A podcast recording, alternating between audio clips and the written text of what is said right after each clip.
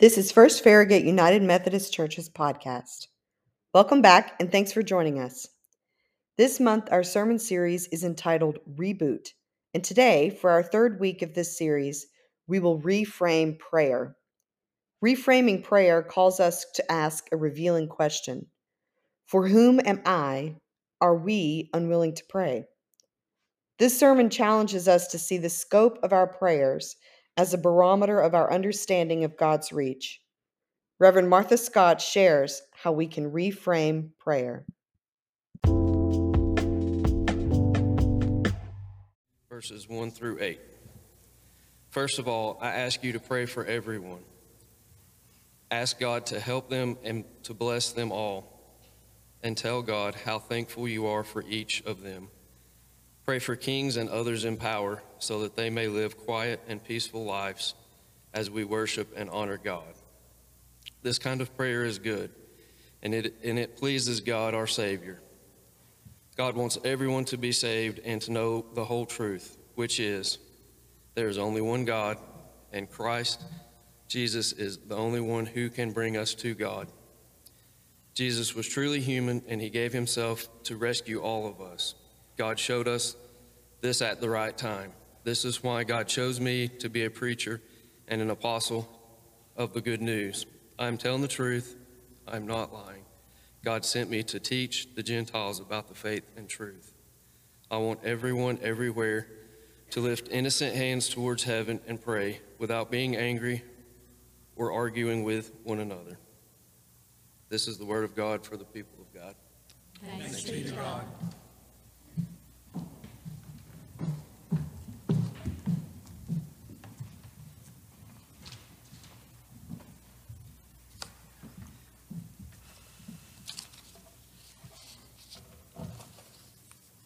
A little adventure this morning, or not this morning, this week.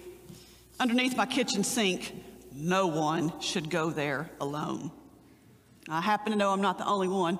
But what I realized is there are some instructions that seem like no brainers. Drano. Harmful if swallowed. Okay. And then I looked at this. These are those little toilet things that you drop in the back of your toilet, you know, for those of us who don't clean very frequently. They also said, do not eat or do not ingest, okay? And so then there's this one who's Clorox. Yes, I actually own Clorox. I do clean sometimes. This one actually says don't swallow, of course. And it also says it's an eye irritant, so don't spray it in your eyes. Now, Clorox, Drano, more Clorox. That seems like a no brainer, right? But you know the reason those instructions or cautions are on there is because somebody did it, right? It seems like a no brainer to us, meaning, meaning we don't even have to think about it, but somebody did it. And because somebody did it, and because it probably was not on the cautions, that company got sued. So we now have instructions of what not to do on some things that may seem just like a no brainer. In this section of scripture that we just read, it gives an instruction about prayer that I would think probably falls in that no brainer category. But the fact that Paul, who's the author of this particular section of scripture, this letter, the fact that he had to say it or write it leads us to conclude that it wasn't happening. And because it wasn't happening, this particular church location in question was suffering.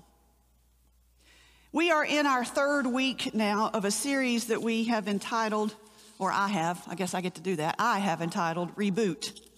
In the same way that we reboot or restart our computers that flushes out memory that bogs things down, sometimes we need a little bit of a reboot or a restart in our relationship with Jesus. We've been looking at some, some topics and there are many topics, we're just narrowing it down to four weeks. We've been looking at some topics that when we make small changes, can make a lasting impact. We started with the topic of relationships. We tend to think that our faith journey is all, all about me and God. What's the song? Me and God, we're two peas in a pod. We tend to think that our relationship with Jesus is all about us individually, personally. Now, we happen to live in the single most individualistic society, I would say, on the planet, so it's no surprise that we think that. But if we read through scriptures cover to cover, we find that we were made for community, for relationship. So our relationships with each other can also be a, a, an indicator of the health of our relationship with God. So we started with relationships. And then last week we talked about regrets. Who doesn't have regrets? We all have regrets. But what we saw last week is that our regrets, no matter how badly we have blown it in life, our regrets can become, or really are more than amazing grace stories. They are stories of God's amazing grace. So today we get to prayer, reframing prayer. Prayer is not unique to the Christian faith. Just about every religion on our planet Earth has some semblance of prayer. Some, some religions call it uh, meditation, some call it reflection, some call it plain old fashioned silence. But all religions have some semblance of prayer, of communing with the divine. And if you were to talk to most Christians, if they were honest, if all of us were honest, we would confess feeling, feelings of guilt over not praying enough, maybe not knowing the right words to say. And many of us have sat in our share of small groups or Bible studies 10 or 12 of us that were chatty Cathys for a whole hour. And then the leader at the end of the group says, Would anyone like to pray? And everybody has laryngitis. We're a little bit uncomfortable with it.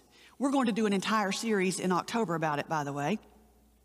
But what if reframing prayer from focusing or taking the focus off of what to pray and putting it on to whom to pray for what if we focused that and it could change our apprehension with prayer and begin, therefore, to change us and those around us? In this particular section of scripture that, that, that we just read, it appears to be broken down into two unrelated sections. There's a first couple of verses that we read that seems to be a command to pray, fairly straightforward. And then the rest of it seems to go into a, a seemingly unrelated theological statement about Jesus Jesus as mediator, as, as Savior. They appear to be two separate sections. But a closer look will show they are very, very, very much related. We're using some sections of Scripture, actually called letters, written by a man named Paul. We talked about Paul last week. If you want the full story of Paul, you can go listen to last week's sermon. But in summary, this man we call the Apostle Paul started out adamantly opposed to the Christian faith. He claimed Jesus was an impostor, a fake, and he, in fact, went around persecuting Christians. He had some sort of interaction with Jesus and he changed completely. And he wrote most of what we now call the New Testament in the form of letters. This particular letter entitled Timothy was written by Paul to a person named, anybody want to guess? Timothy. Timothy. Timothy happens to be, we can tell from scripture, a, a trusted colleague and, and, missionary companion of Paul. We see Timothy is actually mentioned in many of Paul's letters that he wrote to other churches.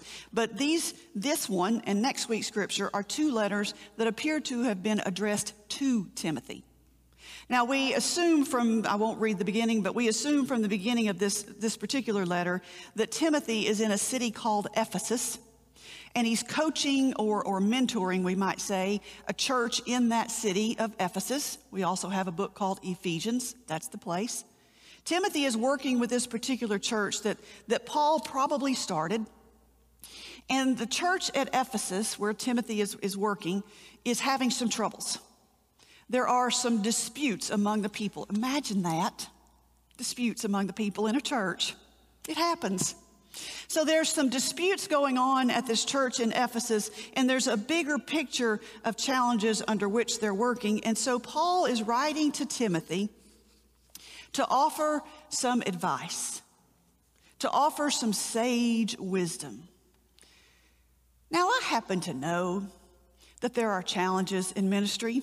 I've faced a few of those, one of which is a pandemic.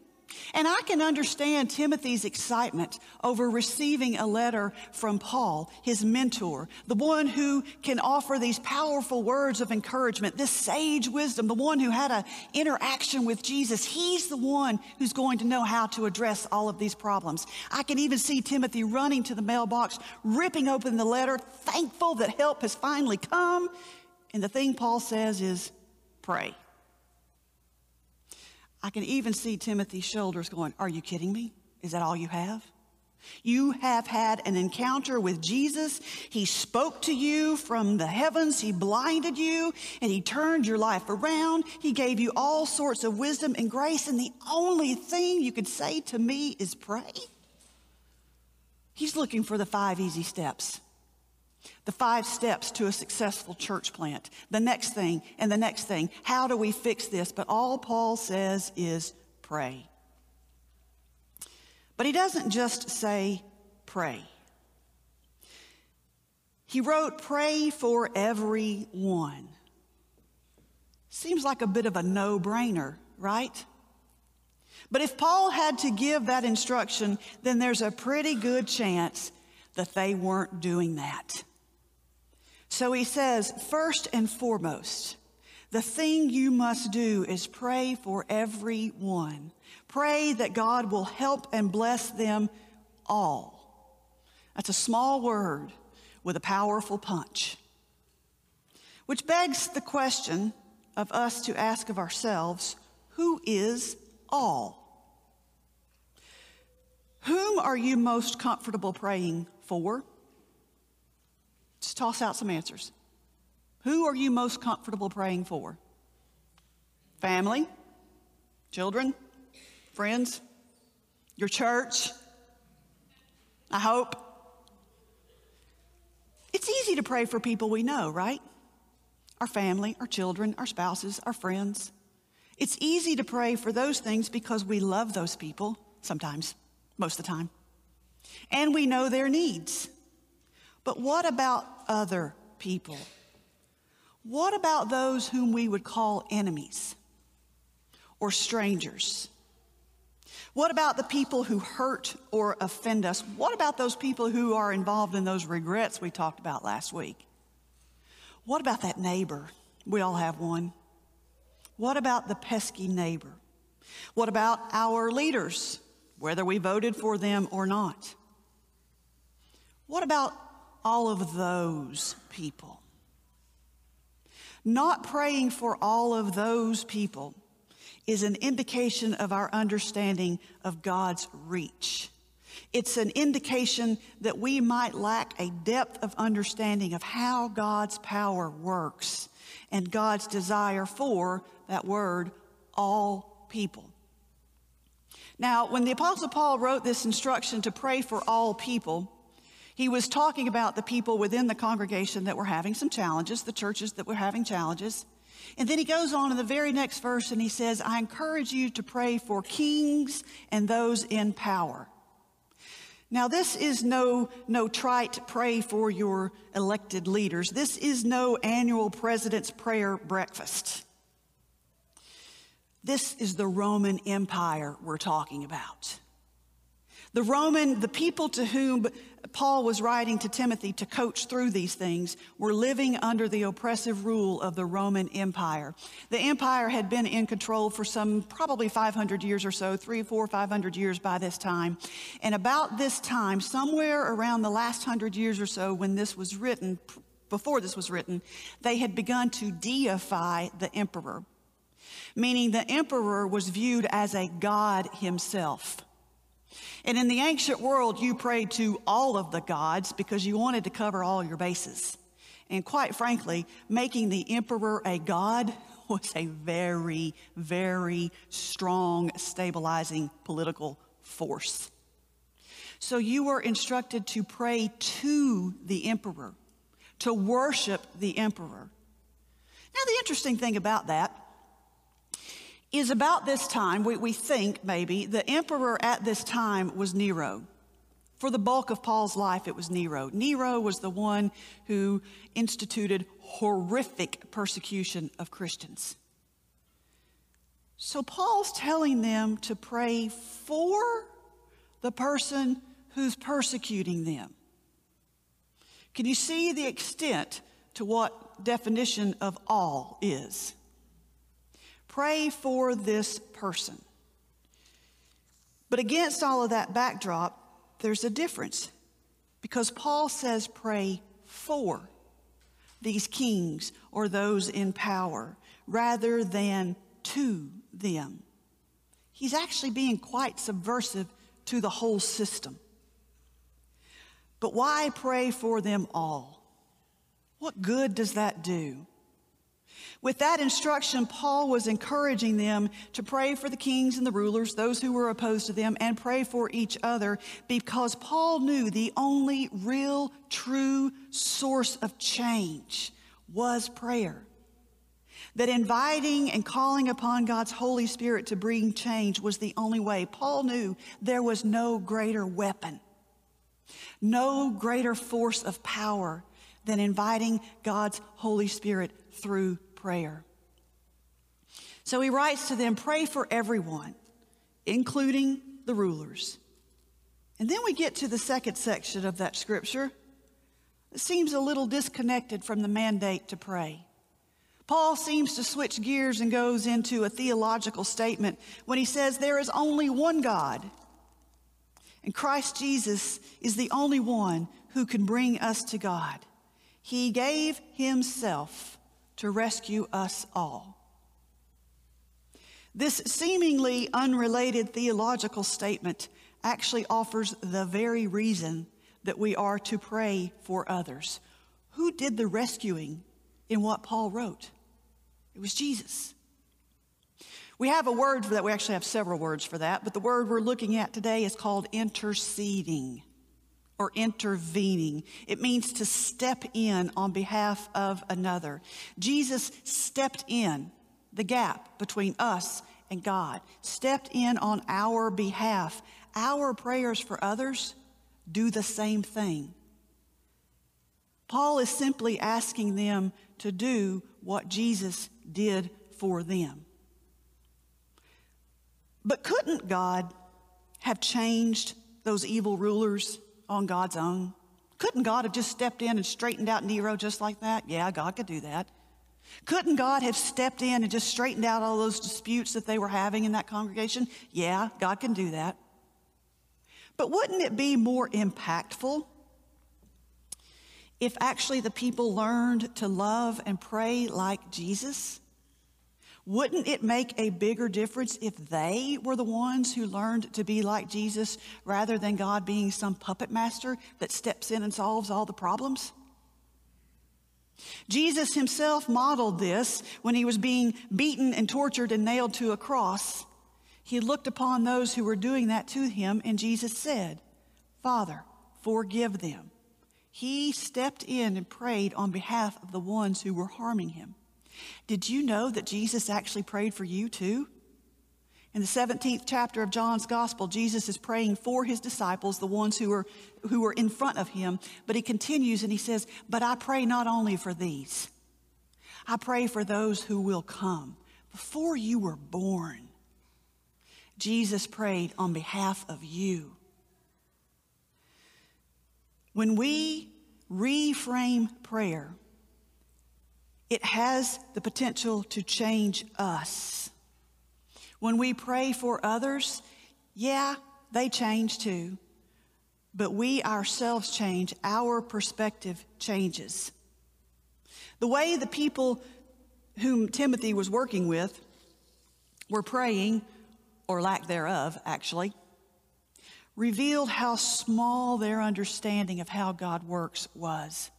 They were having problems. They were trying to solve those problems by their own intelligence, their own willpower, and I bet you they had Robert's rules too. I bet you they tried that.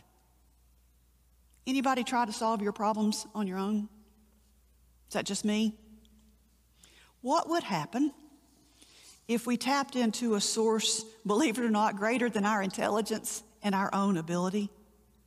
When we pray for others, our disputes they don't go away, but we find ways to address them.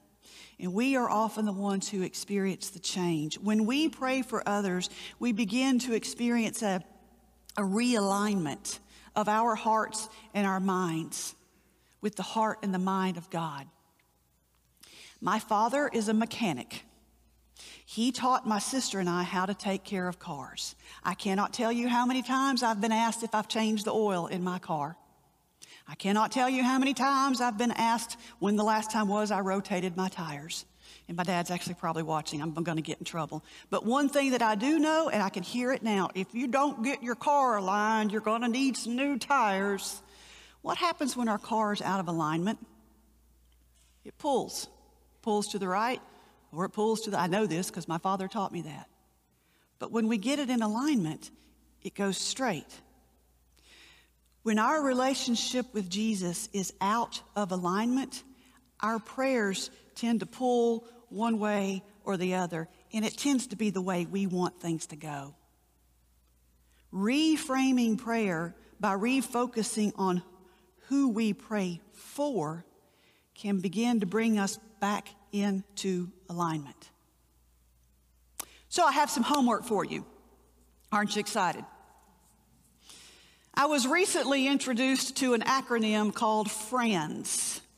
F A R, excuse me, F R A N S, which happens to be my sister's name.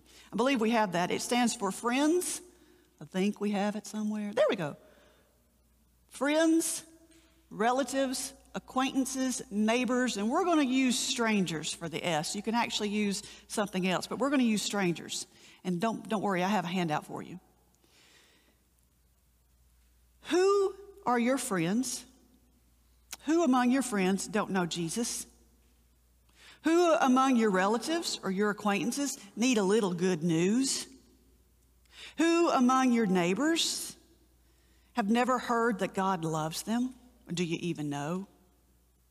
What about strangers? I know we don't talk to strangers. We've taught not to talk to strangers, but they need Jesus too. When we focus on praying for those, God will present opportunities to share with them the good news of Jesus. And wonder of wonders, they might actually come and ask you about Jesus.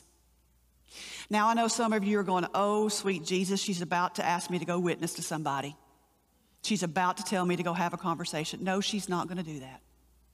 What she's doing is asking you to pray for friends, relatives, acquaintances, neighbors, and strangers. Make a list. In fact, I have something for you on your way out. Handy dandy piece of paper that you can write those names down and begin to pray for them. Now, you may be thinking, well, what in the world am I supposed to pray? It just so happens that the scripture we read answers that question. Now, we have to know Greek to do that, but we're not going to read Greek today. But there's actually four things that Timothy suggests that we do pray for their needs. I think we have this on the screen too. Pray for their needs. Now, we may think we know their needs, they may think they know their needs, but God knows their needs better than they or us. So simply say, God, give them, meet them where their need is greatest. And the next one, we can pray for God to move within them. We call this prevenient grace, for God to show God's love to them. God woos, is the word we use, draws us to God even when we don't know it. If we are praying on behalf of someone that God would work within their life, guess what? God will do it. You might not see it or hear about it, but it will happen. And then the next one is we can pray for a bold request. Careful on this one. Don't do this to your enemies. Praying for bold requests. Paul had some blinding moment on this road to Damascus. He was on his way to persecute Christians, and Jesus just flat struck him down on the ground blind. You can pray that for someone. Be careful. Be careful. Because when we ask for God's power to work, it works. And then finally, express gratitude. You may be thinking, I'm not really grateful for those enemies of mine. I'm not really grateful for that pesky neighbor. Okay. But can you not be grateful for the person that God created them to be? They may not have fully lived into it yet, so that you see, but can you not be grateful that God created them to be the beautiful person that they were created to be? When we pray for people, when we pray that God would move in their life, we may not see it, but it happens. The person who introduced this to me, the FRIENDS acronym, shared this with me because it used to be a model at this person's former church as a, a preparation of inviting people to special events, uh, Christmas Eve, Easter service, that type of thing. That if you begin to pray for people and invite them to worship, that they might actually come. So this person shared with me that, that one lady came up afterwards.